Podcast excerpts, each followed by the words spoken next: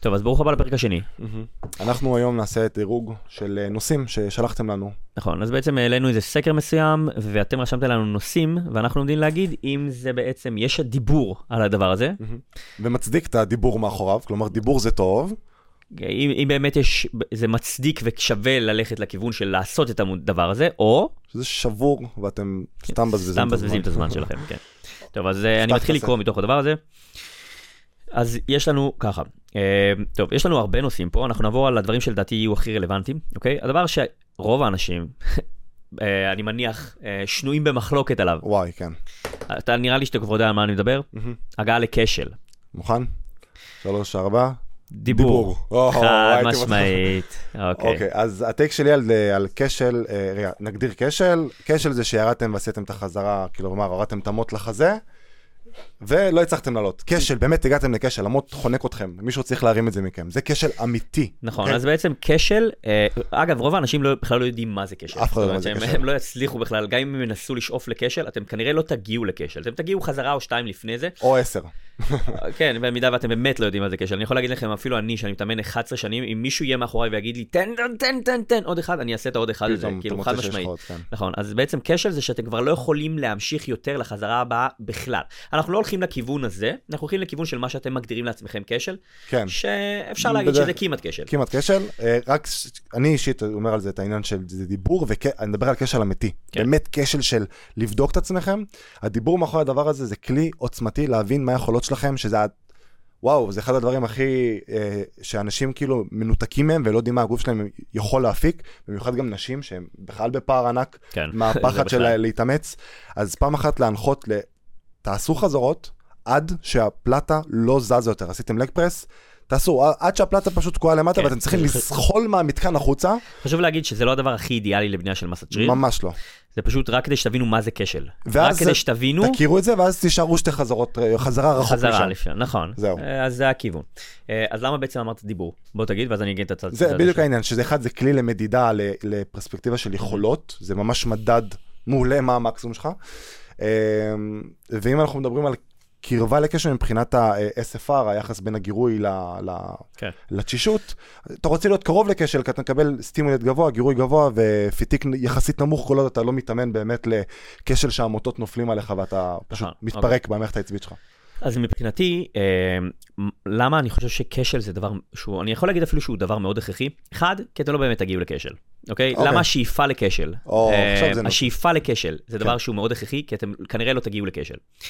דבר שני זה שהסיכוי לפציעות כשאתם שואפים לכשל ולא באמת מגיעים לכשל שלילי, שזה כשל שאתם כבר לא מצליחים, כמו שעופר, אה, כמו שאופק הגדיר פה, אה, הסיכוי שאתם מגיעים לכשל שלילי, למצב שכבר המשקולת לא עולה, הוא מאוד קלוש, מאוד נכון. קלוש, וכשאתם. מגדירים לעצמכם כשל, סביר להניח שאתם לא באמת שם.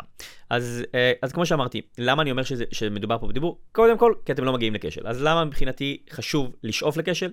זה כי אתם לא באמת תגיעו לכשל, גם אם תנסו.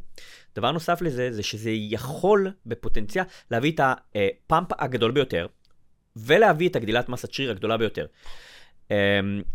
זה לא בהכרח אומר שאתם תגדלו הכי הרבה, אבל כשל זה דבר שהוא הכי, הוא הכי מאותת לגוף שלנו להגיע ל- לגדילה, למשוך עוד ועוד ועוד. אמ, אז כשאתם עושים את האימונים שלכם, תשאפו לכשל. סביר להניח שלא תגיעו לשם. יפה מאוד. אה, לנושא הבא, אתה רוצה אה, אתה להקריא את זה? יש לי גם, חכה. יש לי פה כמה. אוקיי. אה, נושא הבא, העמסה הדרגתית. progressive overload. אוקיי, אז למי שלא יודע, כן, העמסה ההדרגתית, אמ, שלוש. או עומס יסף אולי נתקלתם במונח הזה, ארבע. אמ, דיבור. דיבור, חד חד משמעית, כן. משמעית דיבור. אה, הפריימרי מכניזם לגדילה, כלומר, אין שום דבר שיקדם אתכם יותר מעונה לעונה, מחודש לחודש, אה, שזה... שזה, שזה נוגע להעמסה הדרגתית, בין אם זה במשקל, בחזרות, בטכניקה, ב-time and attention, בכל דבר כזה או אחר שגורם אתה רוצה להגדיר רגע מה זה?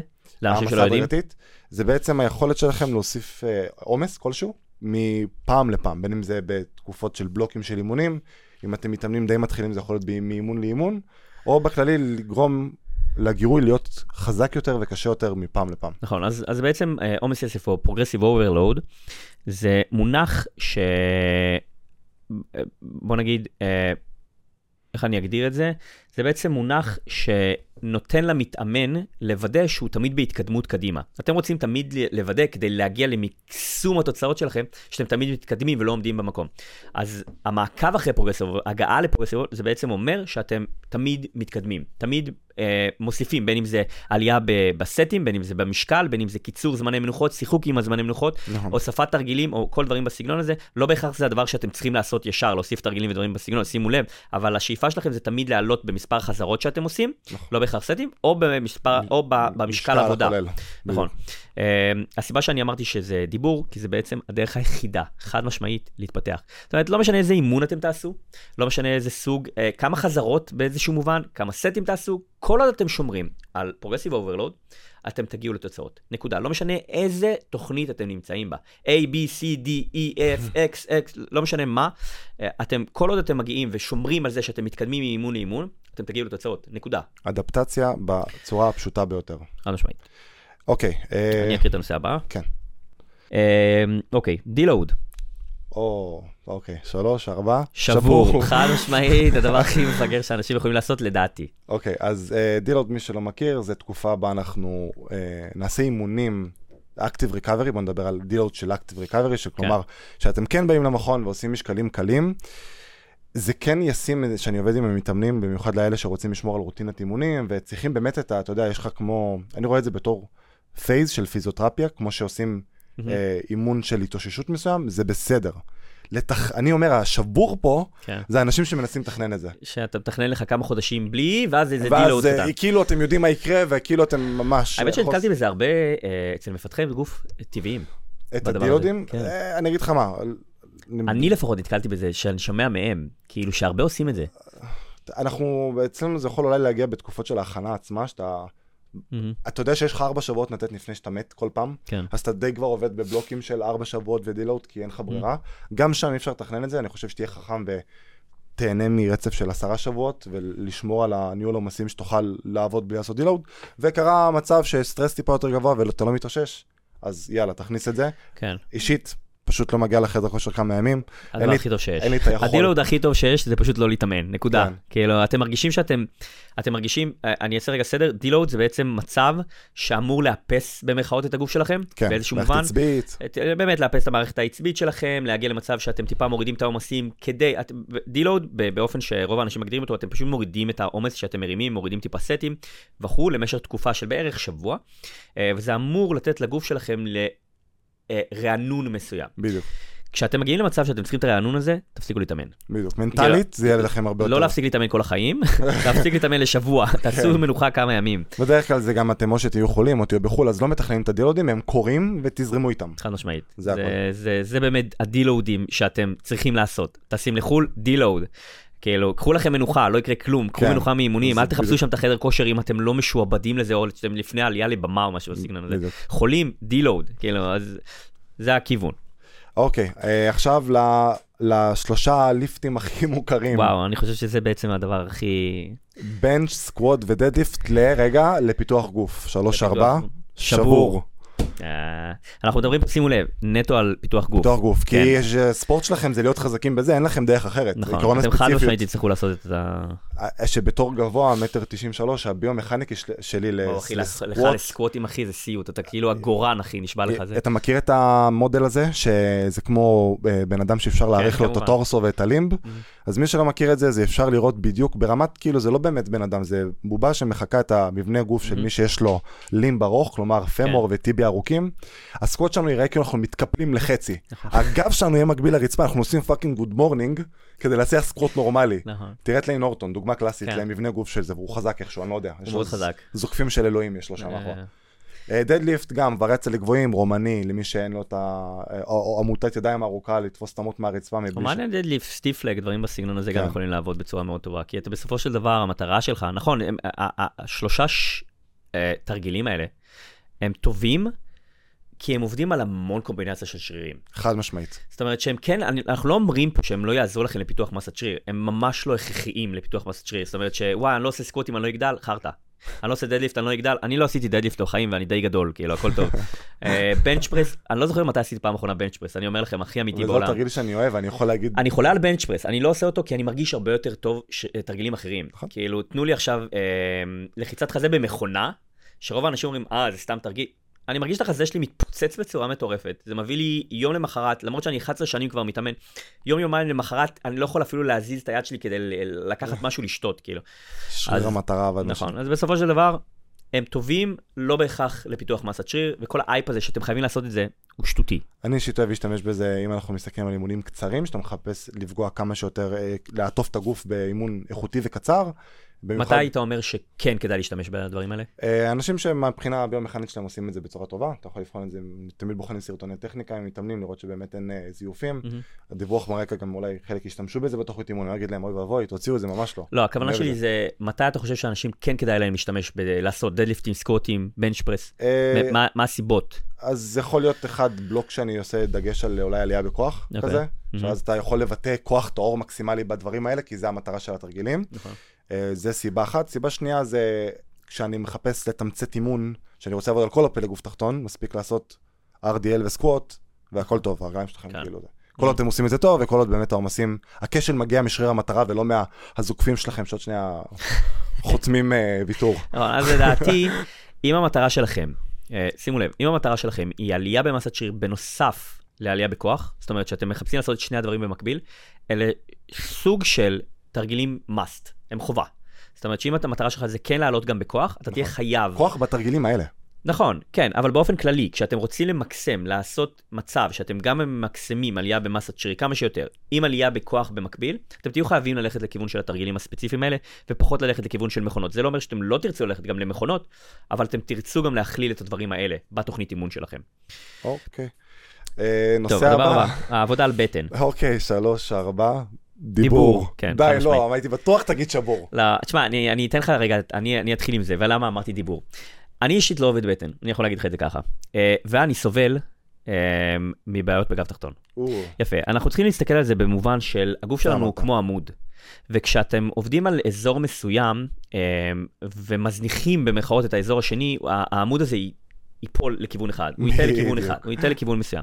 הרבה אנשים לא עושים בטן, כי בטן זה במטבח, נכון? חרטא, בטן זה לא במטבח, בטן יראו אותה בטן במטבח חושפים במטבח, בונים אותה בדיוק במכון. כמו כל שריר אחר, בדיוק כמו כל שריר אחר. כן, העניין הוא שהשכבה של הבטן שלנו, בגלל שהאזורים, האיברים של הפנימיים גברים. שלנו, נכון, גם אצל נשים, האיברים הפנימיים שלנו זה האזורים הכי חשובים לגוף שלנו במרכאות, כמובן גם המוח, בגלל זה יש גולגולת של דינוזאור שמגינה עליו, אבל האיברים הפנימיים שלנו זה האזורים הכי חשובים לגוף. בגלל זה רוב השומן שלכם יהגר שם. וזה נכון שכדי לראות את הבטן בצורה אפקטיבית, אתם צריכים להיות אחוזי שומן נמוכים. אבל זה ממש לא אומר שאתם לא צריכים לעבוד על בטן. נכון.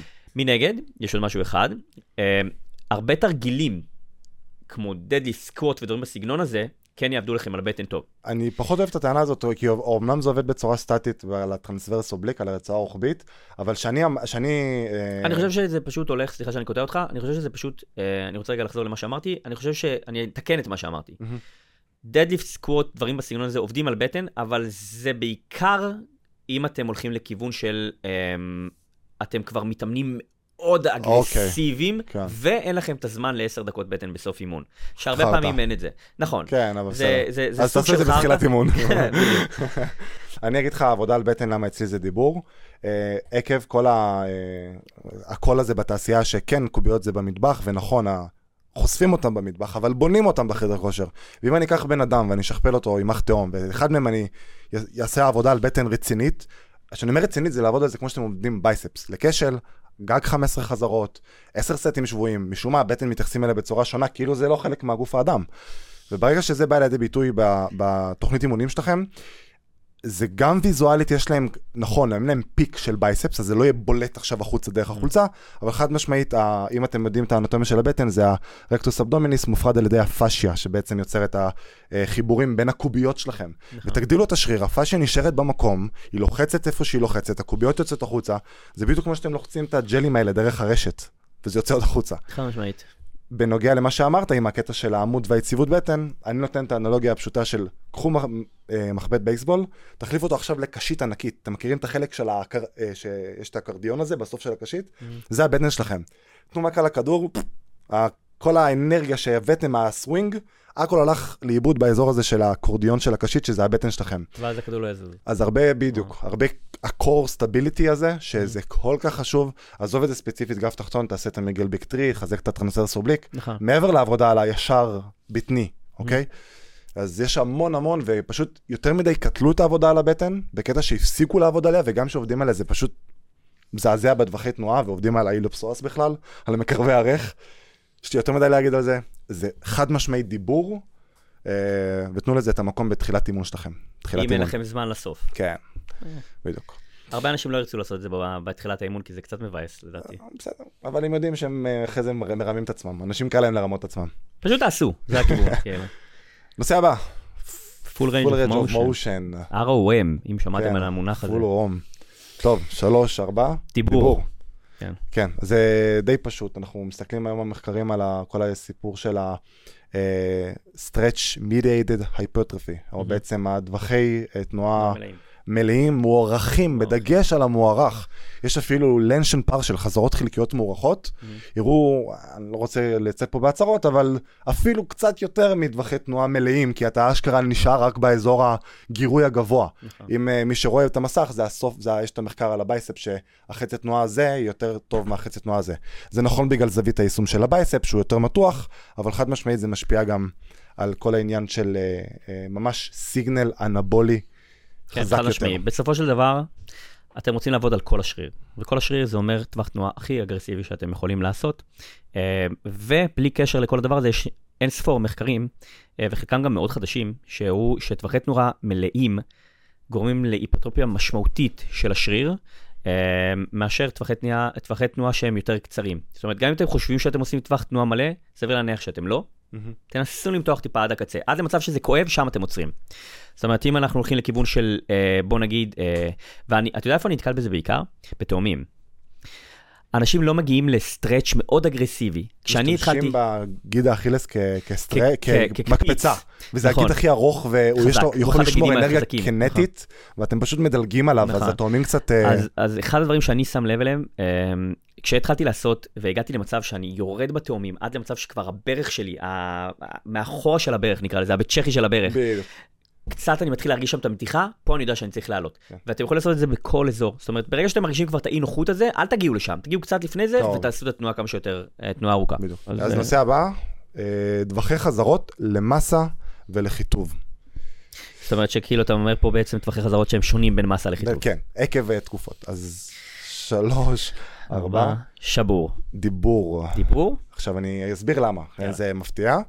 אה, חד משמעית לא עקב הטענה של אה, שריפת קלוריות על חזרות גבוהות יותר, והשיט הזה זה ממש לא הדיבור.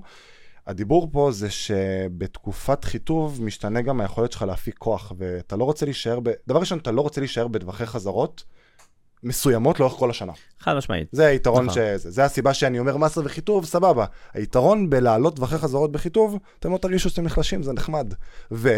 והריקאברי לגידים שלכם נמוך יותר, אז כאילו זה נחמד לעשות טווחי חזרות גבוהים. כאילו אם יש בלוק מטאבולי כלשהו שאני אסנכרן עם השנה, אז אני אשתדל לשמור את זה למתאמן שהוא בחיטוב. הלב ריאה שלו טוב יותר, יכול להתמודד עם היי רפס, כי גם ככה עובדים קצת אירובי. אה, גדים, כאילו עניין של לואוד, total load. הבנת מה אני אומר? total load על הגידים.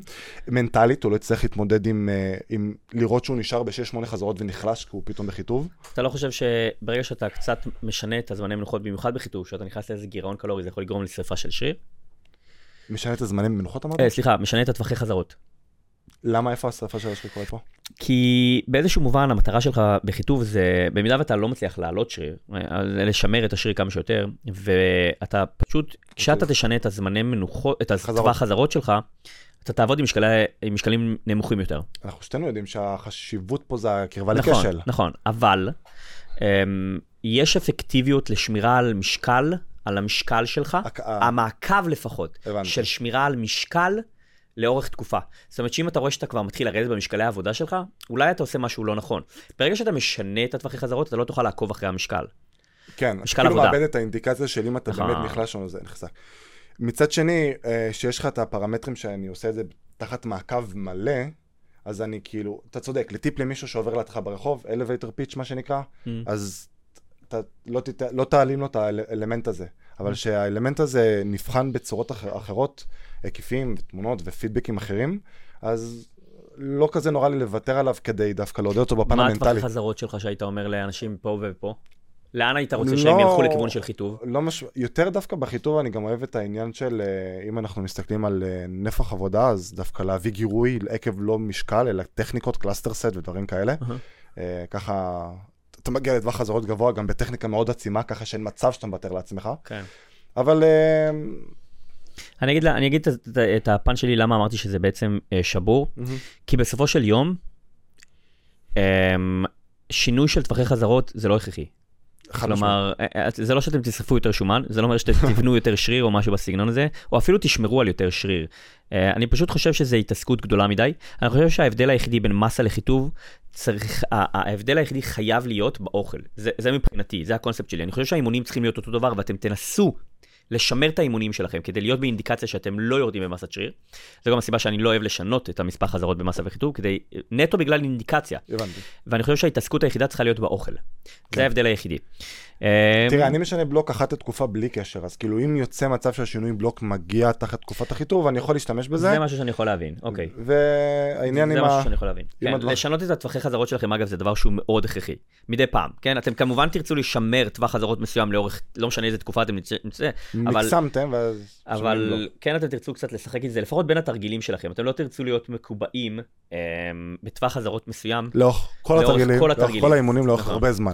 אז אני, אני רק רוצה להרחיב על זה בדבר הזה. Um, אני ספציפית, למרות שאין הבדל, בתכלס, במספר החזרות שאתם עושים בכל סט, זאת אומרת שכל עוד אתם מגיעים קרוב לכשל או לכשל, זה לא משנה אם אתם עושים 6 חזרות, 5 חזרות, 8 חזרות, 25, זה לא כזה משנה, אתם עדיין תגידו להיפרטרופיה מאוד דומה. נכון. ההבדל היחידי הוא שבטווחי חזרות מאוד גבוהים, אתם מתעייפים מאוד כשאתם מגיעים כבר לחזרות האחרונות. מה שיכול מאוד מאוד מאוד לא לתת לכם באמת להגיע ל- לכשל, למיצוי, כשל, לכשל, כמו כן. שצריך. הוא הגיע אמ, עקב כי שורף לכם, או לב ריאה או משהו אחר, ולא מיצוי שריר. נכון. וזה החיסרון העיקרי. ההמלצה שלי בדברים האלה, בין אם אתם במסה או בחיטוב, בגלל זה אני אומר שגם אין כל כך הבדל בטווח חזרות, זה אני אישית שם בערך 70 אחוז, או יותר נכון, כן, 70 אחוז מה, מה, מהסטים שלי בטווח חזרות של 6 עד 8. לשם אני שואף, 6 עד 10 הייתי אומר. אוקיי. ועוד את ה-30 אחוז הנותרים, הייתי, אני הולך לטווחים שהם טיפה יותר אגרסיביים, גם 12. הגעה לכשל של כן. 12 עד 25 אפילו. כן. הטווחים המאוד גבוהים, כדי להזרים דם, להראות לי שאני אני רוצה את הפאמפ הזה, אני רוצה את ההזרמה של הנוטריאנטים האלה. 70 אחוז אתם רוצים ללכת לכיוון של 6 עד, 6 עד 10, ו-30 אחוז אתם רוצים ללכת לכיוון של 12 עד 25, אפילו טיפה יותר מזה, במקרים מסוימים. לא שזה יעשה הבדל, אבל אמ, זה נטו בגלל שבטווחי חזרות מאוד גבוהים, אתם מתעייפים המון. כן. זאת אומרת, אה, אוקיי, זה העניין, ואם כבר סוגרים את הנושא, עוד סיבה ש... לחזק את הטענה, זה לאו דווקא חיטוב ומסה שאני משנה את הטווחי חזרות, זה כן תקופות שאני, בלוקים שהשתנו, רוב הפעמים זה הסתנכרן בכל מצב, כי המטרות גם משתנות. דבר אחד שאני מסתכל עליו זה ניהול עומסים, שאני לא רוצה לה- להשאיר בדיוק אותו תוכנית אימון שמקסמתי לו את המסה, אני לא חושב שהוא יצטרך לשרוד את זה אמצע סוף חיטוב שלו תוכנית של סוף מסה, מבחינת כן, אומר. הניהול עומסים. אוקיי. אז כאילו כחלק מהשיפט, אתה יודע, אתה נותן יותר טכניקות עצימות, יותר חזרות, פחות לואוד כבד על הליגמנטס, על הגידים, על... ה- יש משחק עם זה, אה, זה לא איזה אג'נדה שאני חי לפיה, אבל זה... רציתי לתת את הפאנץ' של הדיבור בטווחי חזרות בין התקופות, מהמם. אפשר ליישם את זה וזה נחמד. כן. טוב, אז רגע, הנושא הבא. אוקיי, הנושא הבא, for body building בדגש על תחרויות, לא בדגש על אה, פיתוח גוף אסתטי. אה, אז הבנת? אנחנו מדברים פה, רגע, זה מי שלא הבין עדיין, אנחנו מדברים פה על נושא שהשם שלו זה בעצם powerlifting, או בוא נגיד עבודה על כוח, כן, בשביל פיתוח בשביל- מסת שריר. לתחרות, נכון, לתחרות, אוקיי. building. כשאתה אומר את זה ככה זה טיפה שונה. כן, זה כשאתה שונה. אומר את זה ככה זה טיפה שונה. אה, מסיבה מאוד מוזרה שנראה לי אנשים עדיין לא מחברים את הנקודות, אולי אפילו אתה זה יפתיע אותך. נצביע, שלוש, ארבע, דיבור, אני הייתי הולך לכיוון שבור. כן? אני אגיד למה, דיבור רק על אחד מהפרמטרים.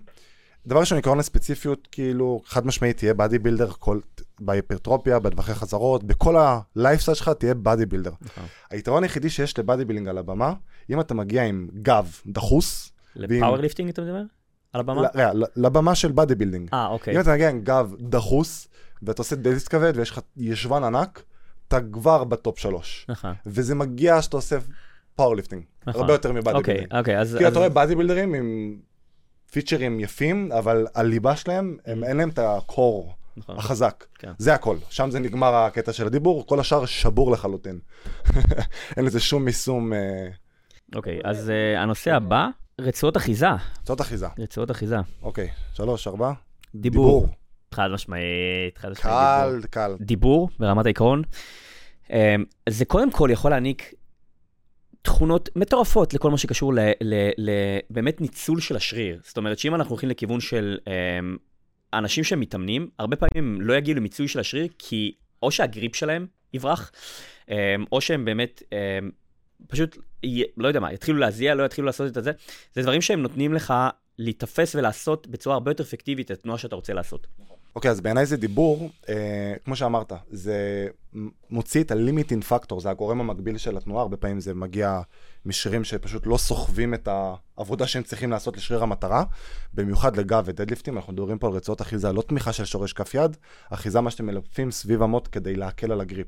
יבואו ויגידו, אבל המוט שלכם לא ייפתחו, תעבדו על זה בנפרד. אנחנו לא חקלאים, אנחנו לא צריכים להרים עכשיו... אה, העמוד התפתחו גם עם וגם עם רצועות אחיזה, גם עם ו- רצועות אחיזה. בוא נגיד, אתם לא חייבים לנוון לעצמכם את הכפות ידיים ולקשור את זה סביב גם בייספס. גם אתה לא עומד להשתמש בזה בכל תרגיל. זה מה שאני אומר. כאילו, זה נטו לתרגילים המאוד כבדים. כאילו, כן. זה לא... אתה לא. עומד עכשיו להשתמש בזה כמו זה, אני לא יודע מה. המוט עובדות מדהים ביד אחורית, קדמית, ואפילו אתה מחזיק את המשקולת בהרחקות כתף ואתה עובד לאט, אז כאילו האמה שלך. משמעית. אז אה, לא לא לדאוג מהנפח של האמות שלכם, הליפטים סטרפס פשוט מדהימים. פשוט אה. לקנות את זה. כן. אתם תראו את ההבדל. זה- פשוט, זה- בום אחד, זה צריך להיות בלייפק. כן, חד משמעית. סגור. אוקיי, נושא הבא, אה, מתיחות. מתיחות. שלוש, ארבע. דיבור. שבור. אני חושב שבאימון, אה, כוח, לבניית מטרת מס- מסת שריר, דיברנו על full range of motion, כשאתה מיישם את זה נכון, אתה גמיש, אתה מספיק. כאילו, אין- אין שום סיבה שאני רואה שמישהו שמתעסק בתחום שלנו צריך לעשות מתיחות. אני יכול. להגיד לך למה אני אמרתי דיבור. אה, שמתי לב שזה מונע פציעות ודלקות בצורה מאוד אגרסיבית. מה הכוונה? הרבה פעמים, um, כשאני מתחיל להרגיש קצת כאבים באזורים מסוימים, ומספיק שאני מותח את האזור, זה לא בהכרח יהיה חייב להיות מתיחות של אחרי אימון, של לבוא ולעמוד, אתה יודע, ככה, כאילו זה עומד לגרום לך לא להיות תפוס, במרכאות, יום למחרת, זה לא יעשה את העבודה. בזה זה שבור. אז זה ממש לא יעשה את העבודה הזאתי, אבל מתיחות מאוד יכולות לעזור. קודם כל כדי באיזשהו מובן לשמור על השריר שלך באורך, או יותר נכון, לא לגרום לו להתקצר, כן. או להיות, זה לא ממש להתקצר, אני עושה את זה במרכאות, אתם לא רואים את זה, כן. כן?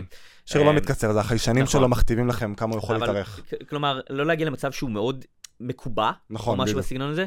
אמ, אז זה דבר טוב לדבר הזה. ודבר שני, זה כשאתם עושים את המתיחות האלה, זה מתיחות מבחינתי, אגב, זה גם כשאתה הולך עם הגלגל הזה, בטח אתם מכירים, אה, הגליל הזה, הפרעתי את זה. הפרעתי את זה כי זה אחלה, זה אחלה פתיחת טווחי תנועה לפני אימון, אבל זה הבדל בין המתיחות שאמרת שאתה שם את היד על הקורה. נכון, אז אני. התכוונתי יותר לכיוון של שניהם ביחד, אוקיי, משהו סבבה. בסגנון הזה, אז זה מאוד יכול להיות מעולה כנגד אה, כאבים, דלקות, דברים בסגנון הזה. אני שמתי לב שהרבה פעמים אני מגיעים למצב שהאמות שלי כל כך תפוסות אוקיי, בסוף אימון, ואני לא הייתי משחרר אותם, שזה גרם לי לדלקות. וואלה. זה גרם לי לדלקות במרפקים, כי הם היו פשוט מאוד הדוקים, האמות שלי היו הדוקות ברמות מטורפות, והם משכו את הכל קדימה באיזשהו מובן, וזה גרם לי לכאבים. מאז שאני עושה מתיחות לאמות, ברמה של אפילו סתם מותח את ה bicep ברמה כזאת למי שרואה, ומסובב טיפה את האגודל כלפי מטה, אוקיי. מגיע למתיחה מאוד אגרסיבית פה, אני פשוט לא חווה את אותו דבר, והדלקות נעלמו לי. אחרי אוקיי. שניסיתי שנים לטפל בהם, ברמה כזאת, הדלקות פשוט נעלמו. אז מגיע למצב שהאמות שלי מאוד רפויות, וזה מקל בצורה אגרסיבית. וזה יכול להיות ישים לכל דבר. אני חייב להכניס קטע עם אה, עניין של מתיחות ודלקתיות, מי שרואה את הסדרת סרטוני כאבי כתף, וחלק מהעניין, אה, נכנסתי מאוד לעומק לכל עניין הטיפולים, צריך להיזהר, אבל נגיד אם זה אה, כאב בכתף, אתם עושים מתיחה, ונגיד הגיד של ה biceps עובר ב... bicipital groove, ואם אתם תמתחו אותו, אתם יכולים ליצור עוד מיקרו, קרעים. אז לא תמיד השלב למתוח, זה, ה- זה, זה כאילו, זה לא הפתרון ה default שלכם, צריך להבין איך מתאפיין אה, הכאב, אם זה גיד, אתם לא תמתחו אותו כנראה, כי אתם רק תחמירו את המיקרו קרעים הקיימים שם, ויכולים להחמיר את הדלקת. אה, אם זה מעניין של נוקשות שריר, זה משהו שיותר יטפל בזה. אה, אז להפריד ולשים לב שאתם באמת מיישמים את זה לדברים ש... קבלו כן. פידבק מהגוף, תראו שזה פשוט לא מחמיר. נושא הבא, סבבה. אה, אכילה, החלון האנבולי, איפה הוא? או, וואו, אוקיי. אז זה בעצם... אה, דיבור או שבור? וואו, זה נושא- זה קצת שנוי. זה קצת שנוי, אבל כן, ניתן את. הטייק של... חלון אנבולי, למי שלא יודע מה זה, רגע, נצביע ואז. אבל תיתן את הטייק על זה, איך שמדברים על זה ברמת התעשייה. ברמת התעשייה, ברמת המיתוס. קיצור. אה, אוקיי, אוקיי. חלון אנבולי, שלוש, ארבע, שבור. כן, אוקיי, סבבה. אז, אני אתחיל בזה שאני אגיד שקודם כל אה, זה נכון ולא נכון, אוקיי? זאת אומרת שבהחלט יש מין זמן מסוים שאתם תרצו לאכול. הוא ממש לא 40 דקות או שעה לאחר אימון, זה ממש לא הכיוון. אה, זה יכול להיות מצב שאתם אפילו לא אוכלים כמה שעות רצוף אחרי האימון, הכל יהיה בסדר. אה, כל עוד האוכל שלכם מסונכרן ומסודר מאוד טוב לאורך היום. בדיוק. אומרת- רווח שלט חמש שעות. נכון, אז אנחנו רוצים ליצור לעצמנו מין אה, טווח זמן מסוים של סביב האימון, שהוא בערך 5, 6, יכול להיות אפילו טיפה יותר. של, של שעות מסביב לאימון עצמו. כלומר, אם אנחנו אוכלים נגיד אה, שלוש שעות לפני האימון, אנחנו נוכל גם לזרום לאזור של לאכול גם שלוש שעות אחרי האימון. אוקיי. זה טווח אל של תשכח שיש את בתכלס- האימון באמצע. להזכיר נכון. את זה, שלא יחשבו אה, שזה... אוקיי, הבנתי. כולל, אני מדבר כולל על, ה- על כולל האימון עצמו, אוקיי? אני מדבר על טווח של אה, שש שעות מהנקודה שאכלתם עד הנקודה הבאה שאכלתם. שהאימון איפשהו נמצא באמצע. בדיוק. אז אה, זו הסיבה שזה שבור. אה, מנגד, במידה ואתם לא אוכלים לפני האימון בצורה טובה, אימון בוקר. כמו, אם אתם, כן, אם אתם עדיין מאלה שעדיין לא אוכלים, לא ראיתם את הפרק הראשון ואתם עדיין לא אוכלים בוקר בטעות מאוד חמורה, אה, אז מאוד חשוב להכניס אוכל כן אחרי האימון. זאת אומרת כן. שזה, בגלל זה אני אומר שזה סוג של אה, נכון ולא נכון ביחד. כן. הוא מופיע במקרה ספציפי שציינו עכשיו, חוץ מזה זה...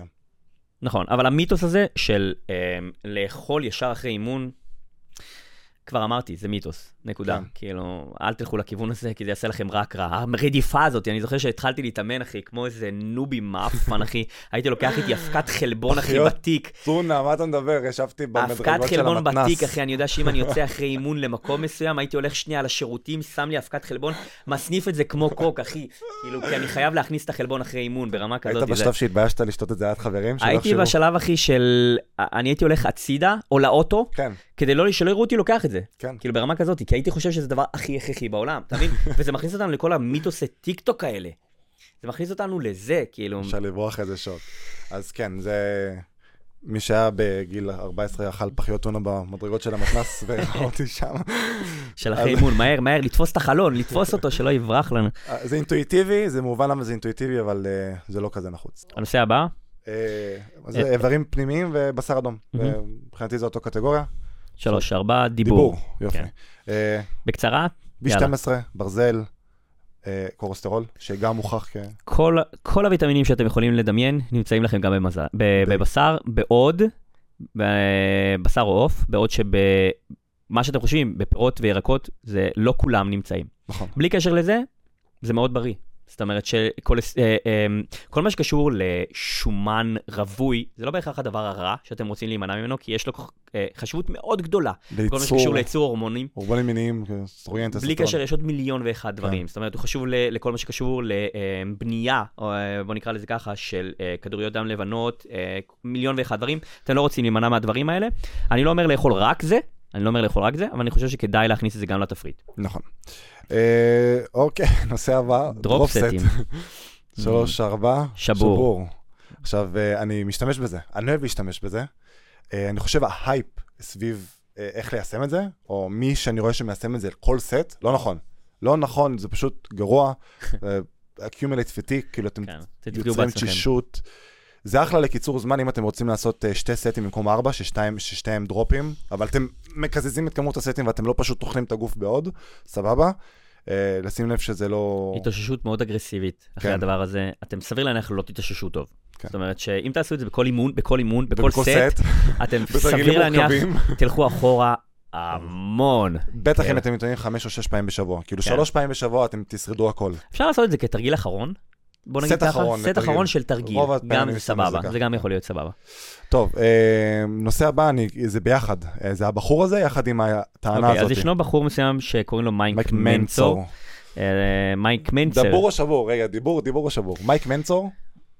שלוש, שבור. ארבע, שבור. אה, אמרת כבר, אבל שבור ברמות הקשות, אבל אוקיי, כאילו. גם פעם היה שרלטנים, תבינו. נכון. זה שזה על, אה, עם אה, איכות של 1970, לא עושה אותם דוקטורים. העניין הוא שהוא באותה תקופה לא היה שרלטן, ועכשיו אה, הופכים אותו לשרלטן. אני לא חושב שאם זה דרכו תמיד, אה, אני חושב שבאותה תקופה פשוט לא היה את הידע הנכון. מי שלא כן. יודע, מנק מנצר זה, הוא, הוא בדי בילדר מהתקופה של הגולד ארה. זאת כן. אומרת שאנחנו מדברים פה על תקופה מאוד, סביר להניח שאתם לא הייתם קיימים. כן, אה, 1970. עדיין לא הייתם, עדיין לא הייתם אפילו זרע באותה תקופה, כאילו. והמידע שהיה באותה תקופה הוא היה מאוד נמוך. הרוב הדברים שהוא אומר, הוא, הוא, אני לדעתי, הוא באמת חשב שהם נכונים. כן, אני לא חושב שהוא עשה כמו שהיום עושים. נכון, אז אני חושב ציבור. שמה שעושים עליו היום, אמ, ואתם בטח רואים אותו המון בטיקטוק, של מספיק סט אחד לכשל כדי להגיע או לצד- לעבוד רק את החלק האקצנטרי. לעשות רק חלק אקצנטרי, כמו שיש אנשים גם בישראל שאומרים את השטות המאוד אגרסיבית הזאת. זאת אומרת שזה זה פשוט להיות שבור ברמות מאוד קשות. כן. מאוד קשות. אחד מהטענות שלו, שגם טענה, כרגע נדרג אותה, בניית biceps במתח. שלוש, ארבע, שבור הוא שרמוטה, כן, אין פה מה להגיד. יש לו, אחד מהאמרות שלו, של מייק מנצר, זה שהוא בעצם אומר שהתרגיל האפקטיבי ביותר ל bicep, biceps, ביד זה, קדמית, אמ, מתח אחיזה הפוכה, שהכפות ידיים. פונות אליכם. נכון, אז זה כאילו back grip, אני חושב שקוראים לזה pull-ups, כן, או דברים בסגנון הזה. מה שהוא אומר פה, reverse grip, אה, זה בעצם שאתה עובד על שני החלקים של ה biceps משני הכיוונים. הוא, הוא אפילו טועה בהסבר הזה, הוא אומר שאתה מקרב את שני המפרקים בזמן שאתה מקצר מפרק, כאילו, נכון, אתה עושה כפיפת מאריך- כתף, אתה מקצר אותו מכיוון כפיפת. מרפק. כן, מקצר אותו מהמרפק ומאריך אותו מהכתף. נכון, זאת אומרת אז שאיפה שהוא לא עושה, משנה את אורכו. אה, אתה- אתה אפילו איזומטרי. יכול לפגוע באיזשהו מובן. כן. זה לא תרגיל אפקטיבי בשום צורה. אה, בגלל זה אני אומר שהוא באמת שבור. כן. לא הוא ספציפית, הוא אחלה בן אדם, פשוט האמרה עליו הוא שבור. הוא לא שבור. כן, אה, אחלה מייק. אה, הרבה אנשים לוקחים את הטענה של, תראו את הגימנסטיק, יש להם בייסקס ענק. כן, כי הם עושים, את כל המשקל גוף שלהם מחזיקים ב front lever על, על טבעות, אז יש להם overload מטורף. הנה, זה רק מחזק את הטענה של full range of motion, וחזרות stretch-mediated, והם מתאמנים כל החיים. כל בואו. החיים, וזה הדבר היחידי ש... אוקיי, לא דוגמה טובה למי ש... וגנטיקה, בואו לא נשכח את זה. אם הם הגיעו לאן שהם הגיעו. הם עם אני לא גנטיקה מטורפת. לא, לא גבוה כי שיחקתי כדורסל. נכון. אני משחק כדורסל כי אני גבוה. יפה, הם הגיעו לאן שהם הגיעו והם מתחרים באולימפיה או כל מיני דברים בסגנון, בא- או באולימפיאדה, אה, כי יש להם גנטיקה מטומטמת. נכון. זאת אומרת שמספיק שהם יעשו אפצ'י, הם יגדלו. דמיינו מה היה קורה לאותם אנשים אם היו הולכים לחדר כושר. יפה, בדיוק. אמ, אוקיי, אפשר נראה לי, אה, טוב, סופר סט, סופר סטים, שלוש, ארבע, דיבור. דיבור, כן, חד כן. משמעית. אה, אסטרטגיה מעולה לקיצור זמן אימון, אני חושב שזה הדבר הכי אפקטיבי לקיצור זמנים. נכון? לקיצור זמנים. אני לא רואה יתרון נוסף לזה. אני פחות. חושב שפשוט לאנשים שאין לכם זמן, תעשו סופר סטים. הכל טוב ויפה. אם אתם כבר הולכים לקיצור- לסופר סטים, תלכו לשירים שהם לא ממש סנרגטיים. כן. שהם יותר לא- אנטגוניסטים, נכון. בכיוון של גב חזה או דברים בסגנון הזה, דברים שהם קצת שונים. כן. יד קדמית, יד אחורית, זה דבר כן. מעולה. אפילו יד קדמית תואמים, כאילו, כן. תהיו חופשיים, הכל נכון. טוב, כל עוד זה לא נוגע באותו אזור. זה באמת יאפשר לכם את השעה האיכותית הזאת, שהמוח שלכם, שההורמונים שלכם, שהכל פרש, ואתם עדיין כאילו בפוקוס על האימון, לדחוס הרבה תרגילים איכותיים לזמן הזה, ולא למרוח את זה לשלוש שעות. הרבה אנשים מגיעים למצב שהם הם, אומרים, וואי, אין לי זמן להתאמן, יש לי 40 דקות. תגיד, אתה בסדר? אתה יודע מה אתה יכול לעשות ב-40 שלא דקות? הייתי כאילו? לאימון של 20 דקות. כן. אם אתם תדחפו ותעשו. נכון, אם תעשו נכון, אמ, סופר סטים, כן. אתם יכולים בחצי שעה למקסם אימון הרבה יותר אגרסיבי ונכון מאשר של שעה וחצי. לא, חד משמעית. הופה, טוב, אנחנו עוברים לקטגוריית השרירים. כן. אמ, טוב, חזה תחתון, אני יודע עד כמה אתה רוצה לדבר על הנושא הזה, כן. אז ניתן לך, אה, אבל יאללה, שלוש, ארבע. חזה תחתון, שבור. בקצרה, האם תעשו את האנטומיה של החזה, פקטורליס? כאילו, אופק, איך אני עובד על חזה תחתון?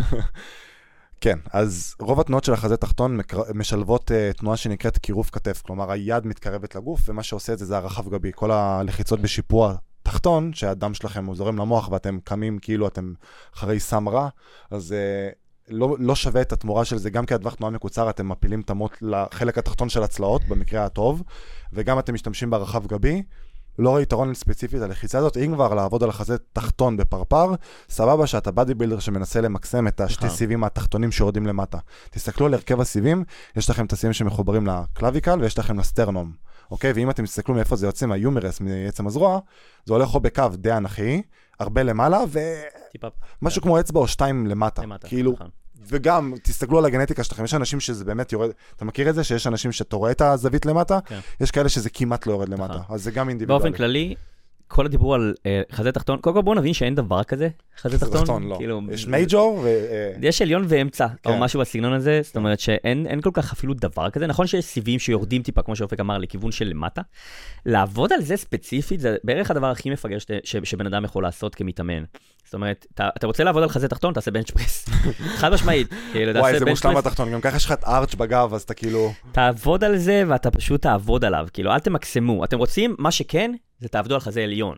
זה או, כן, המון. זה כן, זה כן תעשו תמקסמו חזה לעצמכם עליון. בלוק אימונים שמתחיל מחזה חד עליון. משמעית, זה כל כך under חד משמעית. זאת אומרת שאל תכוונו לעבודה על חזה תחתון, תכוונו לעבודה על חזה עליון, ואת שאר התרגילים תעבדו על חזה אמצעי, אמצעי. שהוא לא באמת אמצעי, אבל תן לי רק טייק אחד, בגלל שהתעסקתי כל כך הרבה בעניין כאבי כתף, אנשים הרבה פעמים כואב להם עניין של כפיפת כתף, מי שלא מכיר זה להניף את הידיים קדימה. אז תרגילים של חזה עליון מערבים הרבה כפיפת כתף, כלומר הבייספס מעורב פה וזה לא נעים להם. אז אם יש מקום שאני משתמש בחזה תחתון, זה שאני עושה תוכניות אימון לאנשים שבאים אליי עם כאבי כתף, ואני אומר להם אין בעיה, תעשו פרפר בחזה תחתון, אל תלכו קדימה, תישארו במקום כדי שלא יהיה לכם יותר מדי מתיחה אחורה, אז אין להם את ה impingement בכתף, והטווח תנועה הוא לא פה.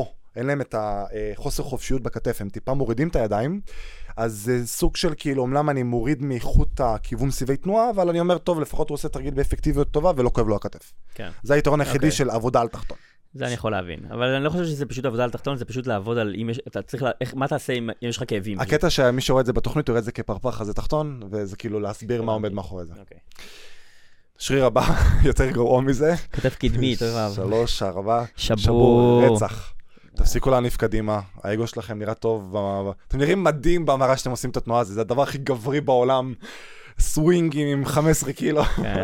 דבר, סביר להניח שאתם לא עובדים גם נכון, כאילו, אה. זה דבר ראשון. דבר שני, כל תרגיל כמעט שתעשו לך זה, יעבוד לכם על כתף קדמית. או shoulder press. כן. גם ככה זה shoulder over- press, אנשים, אנשים לא קולטים, אבל זה בעיקר כזה, כתף כתף קדמית. קדמית, כן. כאילו.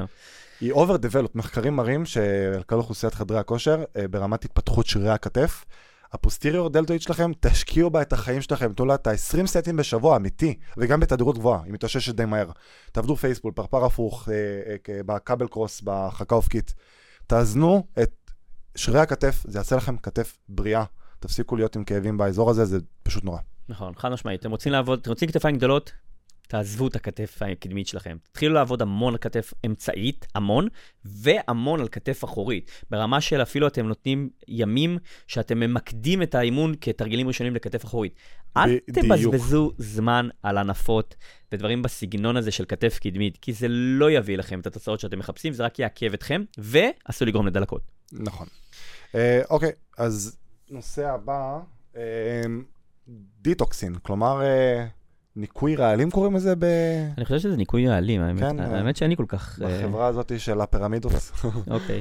אוקיי, שלוש, ארבע, שבור. יש לנו רצף של שבורים, אתה שם לב? מה זה, תעשה, אנחנו צריכים לנקות את הזוהמה בתעשייה. אוקיי. פשוט. אמ, מה הכבד והכליות לא מנקים שאתם צריכים לשתות שייק, בחייאת, כאילו, בואו.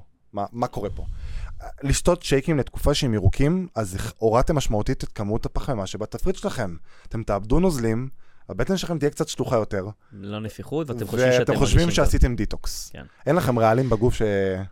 שכלורלה או זה- ספירולינה מנקים לכם. זה לא, הקונספט הזה של אני אקח אה, צמחים מסוימים ואני אשתה אותם במשך תקופה ואני אנקה את הרעלים, על איזה רעלים מדובר? אתם יודעים בכלל כאילו על מה אתם מדברים פה? כן. אני מניח שלא, אני מניח שגם מי שמכר לכם את זה לא יודע על מה מדובר.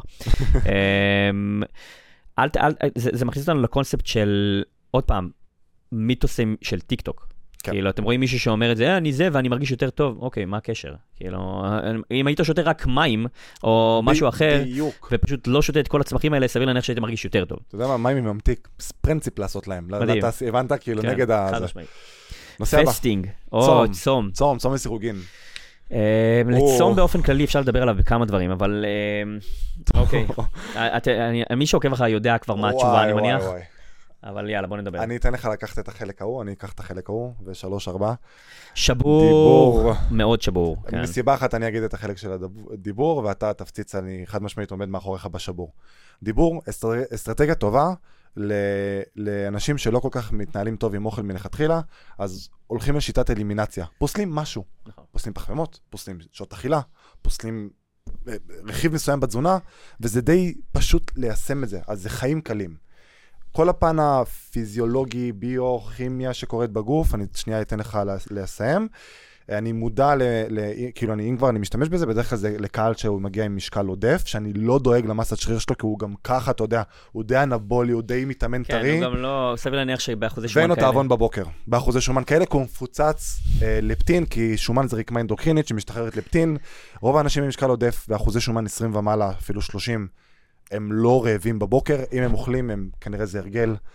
צום טוב להם. חוץ מזה, שוט, למה זה שבור? טוב, אז אני אתן לכם רגע את הפן של למה אני שונא צום לסירוגין בפרט. אמ, אני לא אומר שצום זה לא דבר טוב, אני חושב שכל המחקרים נעשו על בעלי חיים. רק כדי לקחת בחשבון, המטאבוליזם שלנו ושל בעלי חיים הוא לא אותו דבר. הוא. ממש לא אותו דבר. כל הקונספט של אמ, הורמון גדילה שמופרש בצום, לא. לא. נכון, נכון, הוא מופרש לאחר צום במינון מאוד קטן, אבל הוא ממש לא מופרש כדי לבנות מסת שריר, הוא מופרש כי אתם זקוקים לאנרגיה. זה לא דבר טוב, שימו לב, זה לא דבר טוב. כל המחקרים מראים ירידה מאוד אגרסיבית של טוסטסטרון אה, חופשי. בטווח ארוך. בזמן, ל- אפילו כרוני, לא לטווח אקוטי. קצר, אפילו, אה. אפילו לרמה של אתה צם שמונה שעות, אוקיי. עדיין תהיה ירידה אוקיי. אה, ברמה כזאת. אה, עלייה מאוד אגרסיבית בחלבון בשם sex binding hormone globulin, שזה בעצם חלבון, SHBG. SHBG, שזה חלבון שקושר לנו בעצם את ה... את ה אה, טוסטסטרון ולא מאפשר לו ללכת לאזורים שאנחנו רוצים, נקרא לזה ככה. כן. בלי קשר לכל הדבר הזה, אנחנו מדברים פה על, ברמה שאתם צמים, ההורמוני סטרס שלכם יעלו כדי לאזן את רמות הסוכר בגוף. ואנחנו מדברים פה על, על הורמונים שהם קטבולים. מגיעים, הם הורמונים קטבולים, זה דבר ראשון. עוד רגע ניכנס גם לפן הזה, אבל הם הורמונים קטבולים ומסוכנים לגוף בצורה מטורפת, כמו שדיברנו עליו בפרק הקודם, אני מניח על קורטיזול. יש לנו אדרנלין, דברים כאלה שהמטרה שלהם בסופו של דבר זה לגרום לך הוא, הוא, הם, הם חושבים שאתה במצב של flight או fight, כאילו באיזשהו כן. מובן, והם פשוט דוחפים לך, בוא תפרק דברים כדי להכניס לי אנרגיה, וזה כולל פירוק של שריר. שריר. עכשיו, אם אנחנו מדברים פה על, חשובים. אם אנחנו מדברים פה על uh, מקסום, מקסום, וזה הוכח מחקרית בהמון המון המון מחקרים, אם אתם רוצים לבנות מסת שריר, אסור לכם לצום. אתם צריכים להיות אנבולים לאורך כל היום. אז מאיפה האג'נדה של אה, אה, הצום מאריך חיים אלא עקב אה, הזדקנות תאים? נכון, אז יש לנו מונח מסוים שנקרא אוטופוג'י, אה, אני חושב שבעברית זה אה, אוטופוגיה, משהו כזה. אוטופוגניה? כן, משהו. משהו בסגנון, אני לא כל כך בטוח בשם בעברית, שזה בעצם אומר שזה, כל, התאים שלנו מתים ומתחדשים באיזשהו מובן. נכון. מה שמצאו, רוב המחקרים, וזה מחזיר אותי למה שאמרתי על בעלי חיים, זה שהם מצאו שאצל בעלי חיים, צום של בערך, בוא נגיד, 18 שעות, גרם לבאמת כל מה שקשור לאוטופוג'י מאוד טובה. צריך לזכור, 16-18 שעות צום אצל עכבר, זה 6-7 ימים של צום אצל בן אדם. כאילו, רק כדי להבין את הקונספט. אם תעשו את הדבר הזה, אולי אתם תראו אה, באמת כל מה שקשור להתחדשות תאים טובה יותר. זה נכון. כן. אה, מנגד, יש גם הרבה מחקרים שמראים שגם בלי קשר לצום, אם עושים את הדברים נכון ומתזמנים את האוכל כמו שצריך, כן, יש את אותו אפקט. של הסלוטופגי. ש- של, של כל מה שקשור להתחדשות של אוקיי. תאים ודברים בסגנון הזה. כן, הגיוני. אוקיי, טוב, אז הנושא הבא, אני יודע כמה הוא קרוב ללבך. יאללה. הנתח אהוב עליי, שייטל. שייטל. שייטל, שייטל. אה, שלוש, ארבע. דיבור. דיבור. אני לא. יודע איך אין לנתח הזה יותר כאילו הייפ. אה, אני, אני, תקשיב, יש לי את זה הכי טוב.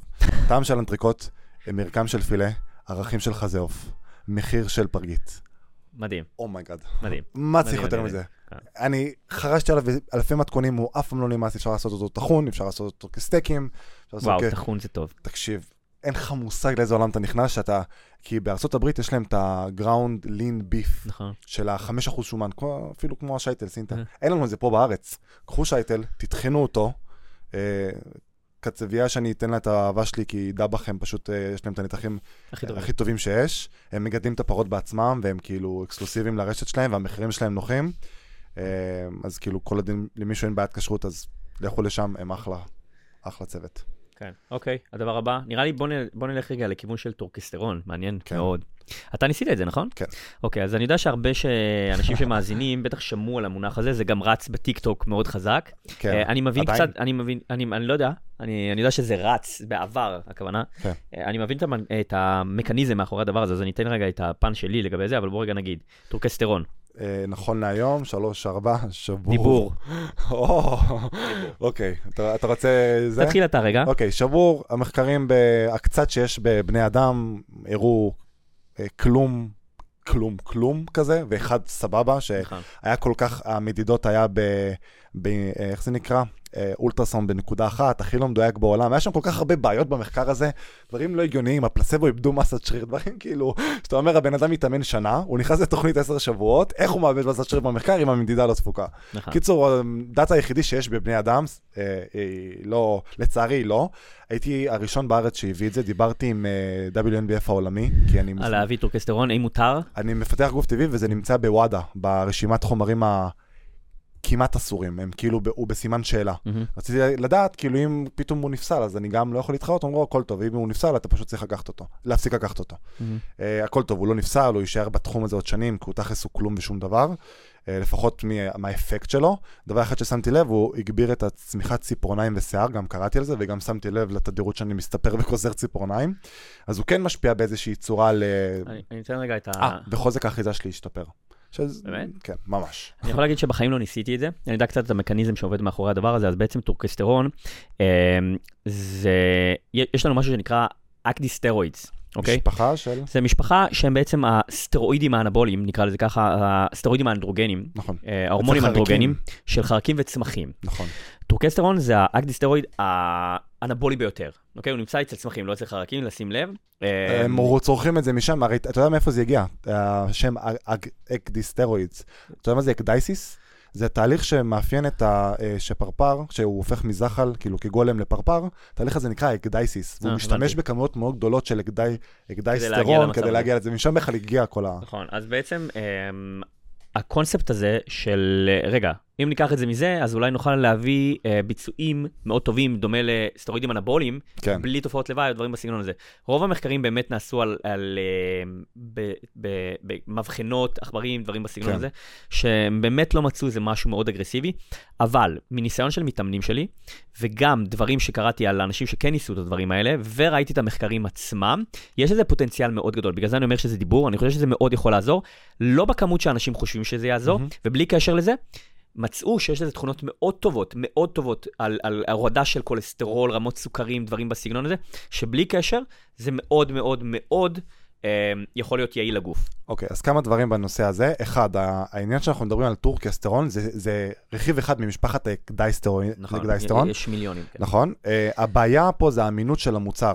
Uh, ראיתי פודקאסט שלם של ג'ף ניפארד, ד- אה, ראיין את אריק טר- טרסלר, אחד מהאנשים שהכי מבינים בתוספי תזונה בעולם, והוא דיבר על הבעיית אמינות שיש ברכיב הפעיל של המוצר. אפילו במחקר הכי טוב שנעשה על טורקסטרון, רשום על הלייבל היה 100 מיליגרם טורקסטרון, והם קיבלו fucking 6 מיליגרם. אז כאילו, מה קורה כן, פה? אוקיי. כאילו, אגב, גם אנשים שמכרו Turk, Build, אה, Turk Builder, מי שמכיר את המוצר מגרג דוסט, הוא היה צריך לשנות את השם ל Ecdy Builder, עקב שמצאו ברכיב שלו כמעט שאין לו טורקסטרון, יש לו הרבה אה. אקדיסטרואידים, מלא, Mhm. מלא סוגים. אבל לא כזה, הבנתי. כן, אני, אני עוד ב, בסימן שאלה לגביו, לקחתי אותו תקופה, הוא כן לא זה, בהכנה לתחרות אני אקח אותו בכל מצב כדי... אה, אה, באופן, באופן כללי, אה, הצורה של טורקסטרון עובד זה שהוא, יש לו קשר ישיר עם קבוצות בטא של רצפטורים של. אסטרוגן. נכון. נכון. אה, אתה יודע מה קרה לי עם זה בפוליגרף, אתה מת. מה? שואלים אותך, יש לך לקחת דברים שקשורים לבטא אסטרוגן, ואתה, מה? זה- זה טורקסטרון, אבל אתה יודע, הבנתי את המכניזם הזה, לא הלחיץ אותי. נכון, אז באופן, אה, מסוים הוא מאוד יכול לעזור לסינתזה של חלבון. אני מאמין שבסופו של דבר ימצאו איזה משהו שם. כן. אה, אם זה באמת יגיע ושווה את הדבר, אה, אם אתם פריקים. של אופטימיזציה, יש לו סבבה. פוטנציאל, כן. יקר יחסית, כן. ולהזמין חד מחו"ל ולחכות לזה, ו... תיסוף של חומצות אמינו? כן. אה, אוקיי, אז אני רואה ש... אה, זה האמת, אני רואה פה שהרבה שלחו לנו את זה. כן. זה קשור ל-BCA ו-EA. EA, נכון. אוקיי, אז... אה, הנושא לא מוכן למות. שבור או דיבור? אוקיי, שלוש, ארבע. שבור. יפה. אתם מכירים את המים שבן אדם שופך עליו מים בבריכה? סיכמתי. יפה. אני, אני, אני קצת ארחיב במילה. במילה ואתם אוכלים נכון, ואתם לא צמחוניים, טבעוניים, דברים בסגנון הזה, צמחוניים אפילו פחות, אין לכם צורך בדבר הזה. זאת אומרת שזה לא יעשה את האפקט שאתם מחפשים. או מבוגרים שהסינתזת חלבונים שלכם מלכתחילה נבדק. כן, אבל היום כבר אפשר ללכת יותר ל- ל- ללאוצין בפרט. זאת אומרת. שזה עדיף ללכת לכיוון הזה. אה, לאוצין, והמטובוליט שלו שנקרא... HMB. HMB, תודה. כן. אה, קריאטין מונוהידרט. קריאטין. מונוהידרט מול קריאטין אני אגיד על המונוהידרט, hydrochloride. HCl, היידרוקלוריד. אה, אוקיי, מונוהידרט, שלוש, ארבע. דיבור. דיבור, ממש. הדבר הכי טוב שיכול להיות. יש עליו, כאילו אני חושב שמרוב שכיסחו אותו, כבר אנשים אומרים, אה, קריאטין, זה התוסף הכי נחקר שיש. אם יש נכון. משהו שעובד, זה הוא. חלאס. כן, חד משמעית. לא לדאוג לשיער, לא לדאוג לכלום. קריאטין, אין לו את התופעות לוואי שסביר להניח שאתם חושבים שיש לו. אני אגיד את זה במילה אחת, כן. אין לו את זה, ויש לו את כל היתרונות שאתם חושבים, והרבה מעבר. נכון. אמ, אוקיי, ויטמין D, דיבור, דיבור ענק. דיבור, אתם לא מבינים כמה זה ויטמין, הורמון שמאוד חשוב לגוף, אנחנו נעשה פרק שלם רק על הדבר הזה, כי הוא כל כך חשוב. מעמיק. אמ, קריאטין HCl. ש- HCl, אוקיי. hydrochlor- hydrochloride. אוקיי. אה, מי שלא יודע, זה בעצם קריאטין שהקונספט שלו זה ספיגה שהוא, שלו. יש לו ספיגה טובה יותר, בגלל שהוא כביכול כבר מגיע עם מה שדיברנו עליו, שזה hydrochloric acid. חומצות שיש. מוכן? אוקיי, שלוש, ארבע. שבור. כן. הוא עובד מדהים כמו מונוהידרט. הוא עובד אחד יותר. כל המחקרים היו על מונוהידרט. קשה להשיג אותו. אתם לוקחים מינונים קטנים יותר, הוא חמוץ, הוא ממש חמוץ. כן, מגעיל. כאילו, אה, נכון, אחוזי ספיגה טובים יותר, אבל כל המחקר בעולם שיש מעל 60... גם זה לא נכון, זה גם לא בהכרח אומר שאחוזי ספיגה טובים יותר. דווקא זה כן נראה. אתה יכול, זה לא זה לקחת לא ממנו. זה, אתה יכול לקחת מינון נמוך יותר, אבל הוא לא בהכרח יופק, יומר, או נקרא לזה, הוא לא בהכרח יגיע למצב שהוא מומר לקריאטין פוספט בשריר יותר טוב ממ monohydrate. הבנתי. זאת כאילו, אומרת שזה שהוא נספג יותר טוב, אוקיי, הכל טוב ויפה. זה לא בהכרח אומר שאתה... שהוא- כן. נכון. בסופו של דבר, מיותר לגמרי, יקר, מיותר, לא נחקר כמעט, אין צורך בדבר הזה. אוקיי. שלוש... אה, testosterone boosters, כל אה, כל מה שבעצם מתיימר להגביר את הרמות טסטוסטרון בגוף שלנו. כן. אוקיי. אה, שלוש, בתור אחד שקצת, ארבע. אה, שלוש, ארבע, דיבור. שבור. יפה. אני, אגיד- אני, אני התלבטתי בין השניים ואני אסביר גם למה. אה, שבור, כי אתם לא אמורים, אתם לא... אתה רוצה אני. אגיד את השבור? טוב, יאללה. שום דבר טבעי לא יעלה לכם את רמות הטסטוסטרון לרמות סופר פיזיולוגיות, כלומר לרמות שאתם תהיו אנבולים יותר מהרגיל. בטח ובטח הדברים שיש להם גם side effect נוראים כמו טריבולוס, ודברים שפעם מאוד שיווקו אותם בתור test booster, אה, ג'ינסן קוריאני ודברים כאלה. test boosters ים היחידים זה דברים כמו שאמרנו, ויטמין D, אשווגנדה שמורידים סטרס ועוז... גם הם לא, גם הם לא. test boosters ים, אני רק אסביר אם על יש זה. לך ייצור... יפה, אז, זהו, אז זה אוקיי, אז שלך. נדבר שנייה על זה. למה זה שבור? כי זה לא באמת יעלה לכם את הרמות טוסטסטרון. מה שכן זה יכול לעשות, לעשות זה לתקן רמות נמוכות של טוסטסטרון שנגרמו ממחסורים ודברים בסגנון הזה. וגם פה הייתי מעדיף למקד ממה נגרם החוסר, ולא לקחת מיקס של מיליון נכון, דברים. ו... נכון. Um, וזה בעיקר יעבוד גם על אנשים שמלכתחילה um, יש להם בעיות בייצור של טוסטסטרון, כל מה נכון. שקשור ל-luteinizing hormone, אה, FSH, LH. follicle stimulating hormone, דברים בסגנון הזה, כן. אז יש, יש uh, תוספי תזונה שבאמת יכולים לעזור לדבר הזה. טון קטלי. מושלם, הוא אחד החזקים ללוטינס. אחד הדברים היותר טובים, נכון. טונגקט עלי אה, מושלם, כן. השתמשתי בו והוא באמת טוב. נכון. תראו, זה לא, לא, שאנחנו, לא שאנחנו אומרים אה, שאין תוספי תזונה שיכולים להעלות לכם את הרמת טסטסטרון, כי סביר להניח שיהיו אנשים שזה כן יעלה להם, אפילו מעל הרמה שהם יכולים להגיע, כן. אבל זה לא משהו ש... אתם סביר להניח לא אותם אנשים, אה, וזה לא משהו שהוכח מחקרית עדיין, בצורה כזאת מסוימת, אבל זה כן, למה אמרתי שזה, אני רק אגיד, למה אמרתי שזה אה, דיבור. דיבור, כי זה בהחלט יכול להחזיר לכם את הרמות שלכם ל- לתקינות. זה באמת יכול כן. להחזיר את הרמות לתקינות. זה אני מסכים. נכון. אשווגנדה. אוקיי. אה, שלוש ארבע, דיבור. דיבור חזק דיבור. מאוד. גם לפי דעתי עומד ב-top שלוש עם קריאטין ומגנזיום והסיפור הזה. אה, דבר- סייג היחידי שיש לי להגיד זה אם אתם אנשים שאתם רגילים מלכתחילה, אל תסממו את עצמכם עוד יותר עם אשווגנדה. אגב, אם כבר לוקחים, אז מסוג KSM 66 ולא מסוג של ה-root extract. ה-KSM 66 מגיע בספיגה הרבה יותר טובה, מספיק לקחת ממנו גרם ביום שמפוצל לשתי חצאים בוקר וערב. אפילו מספיק הרבה פחות מזה. אני אומר, במקסימום. כן. כן. אה, אני- אני אני ראיתי את האמת, את ה-benefits הכי טובים מ-450. וואלה, כשהעליתי לגרם, התחלת. להרגיש קצת אה, כן. כזה, סבלתי אפאתי, אפאתי, כן, כן. כן. כבר, החשק המיני שלי אפילו, אני יכול להגיד, נפגע. כן, זה ו- כבר עושה adverse effect, כאילו במקום שזה כן. ישפר, זה כבר, אני יכול להגיד שלא צריך להגיע למנות האלה. אוקיי, אוקיי. אייסבeth, אמבטיות קרח. אמבטיות קרח. אה, שלוש ארבע, שבור. פוגע בסינתזת חלבונים של השריר, יותר מדי הייפ למערכת חיסונית, לדברים כאלה, זה. כן. עושה אה, לכם אה, יום טוב לפתוח. אם אתם, אם אתם אה, מזוכיסטים, יש דרכים אחרים, כאילו דרכים אחרות שאתם יכולים לסבול בהם, במקום להיכנס לתוך אמבטיית קרח, אה, שכנראה לא תעשה שום דבר. הדיבור היחידי זה אם אתה ספורטאי שמתאמן פעמים ביום ואתה רוצה להוריד את הדלקתיות במפרקים שלך, קפוץ לאמבטיית קרח. גם זה לא בטוח, שזה באמת יעזור. ולצד השני, סאונה. סאונה. שלוש, ארבע. שבור. אין על זה דיבור, אבל זה שבור, כי הדיבור שיש על זה בעולם, זה שזה מגביר טסטוסטרון וזה אה, עושה לא, אותך... אם זה הולך לכיוון הזה, אז זה שבור, בטוח, כן. כן. אה, אני חושב שסאונה זה טוב לעשות מדי פעם, כי זה באמת מנקה את הגוף. כן, אה, ואני חושב. שזה, underrated מאוד גדול, כי אנשים לא עושים את זה בדרך כלל, כי הם לא נגישים בדרך כלל לדבר כן. הזה, אבל לעשות את זה מדי פעם זה דבר טוב, אה, לא להגיד, אה, זה מיותר. כן, אבל מצד שני, השבור זה, האם שמעתם טענות של הגברת הורמונים GH וזה, אה. על זה זה שבור. אוקיי. אה, צום ואירובי, נראה לי דיברנו על זה הרבה יותר פסטד מדי. קרדיו, כל מה שקשור לאירובי על בטן ריקה. כן, דיברנו על זה כבר. יותר מדי. נכון. כן, רק. נגיד את זה בכזה וזה, שבור, שבור, רצח, אל תעשו את זה בחיים שלכם. כן. אה, אלא אם כן, שוב, אינדיבידואלית איפשהו זה עושה אתכם מפוקסים, לא יודע איכשהו, זה לא, סבבה. אני גם, גם אז לא הייתי אומר, כן? תאכלו איזה פרי. כאילו, אל, ת- אל תלכו, אל תעשו את זה לעצמכם. אוקיי, אה, פילאטיס. פילאטיס. אה, עיצוב גוף. עיצוב, המילה אה, עיצוב, מה זה עיצוב? קשה לי לדבר על זה אפילו. אוקיי, שלוש, אה, ארבע, שבור. עם דיבור קטן. אה, נשים אה, לא פעילות בשנות זה ה-30-40, הדבר הכי סבבה. טוב שיכול להיות להם. כן, פותח טווחי לא הייתי תנועה. אומר 30, כי אם את 30 ואת לא מתאמנת, ואת מעדיפה ללכת לפילאטיס, כי... אה, אני מניח אתה מסתכל על ההתמדה, אתה מסתכל על ה... נכון, אז, אני, אז, אז, show ה- up. אז הכיוון שלי זה שפילאטיס אה, בהחלט יכול להיות משהו שאנשים אוהבים לעשות, וזה בהחלט עדיף מלא לעשות כלום. כן. אה, מבחינה של אם זה יעזור לכם לפתח מסת שריר או דברים בסגנון הזה, שרק פילאטיס עושה, זה חרטא, זה לא. לא יקרה. אין דבר כזה עיצוב. זה או שאתה כן. בונה שריר, או שאתה שורף שומן, או שאתה עושה את זה במקביל. אין לעצב את השריר, אין כן, לתפור אותו בדרך שם. זה, זה לא פלסטלינה, זה מה כן. שאתה מנסה להגיד פה, כן, חד משמעית. אוקיי. סליפ, וואו. זה האחרון שלנו. זה נראה לי, שמתי את זה בסוף, כי זה הדיבור הכי גדול שנוכל... בוא נגדיר את זה ככה, שמונה שעות שינה איכותיות. שלוש, ארבע. דיבור, וואו, אנשים, אנשים, קחו את כל מה שאמרנו עד עכשיו, אתם רוצים לעשות משהו אחד? שינה. כן. כאילו, לקחת את זה באמת כדיבור רציני ל... זה נראה לי הדבר אה, הכי אפקטיבי שאפשר להוציא מהשני פרקים האלה. פשוט כן. כמה שינה זה דבר חשוב. כאילו, אתם לא קולטים, אבל זה קשה זה, אבל יש לכם שני זה, מצבים, זה תחשוב. קשה מאוד, אבל יש לכם, ש- יש, יש לנו שני מצבים, מצב ערות ומצב שינה. אין, אין מצב ביניים, יש לנו שני מצבים. ואם... אם אחד מהמצבים האלה קטוע, אתם דופקים את המצב השני, כאילו...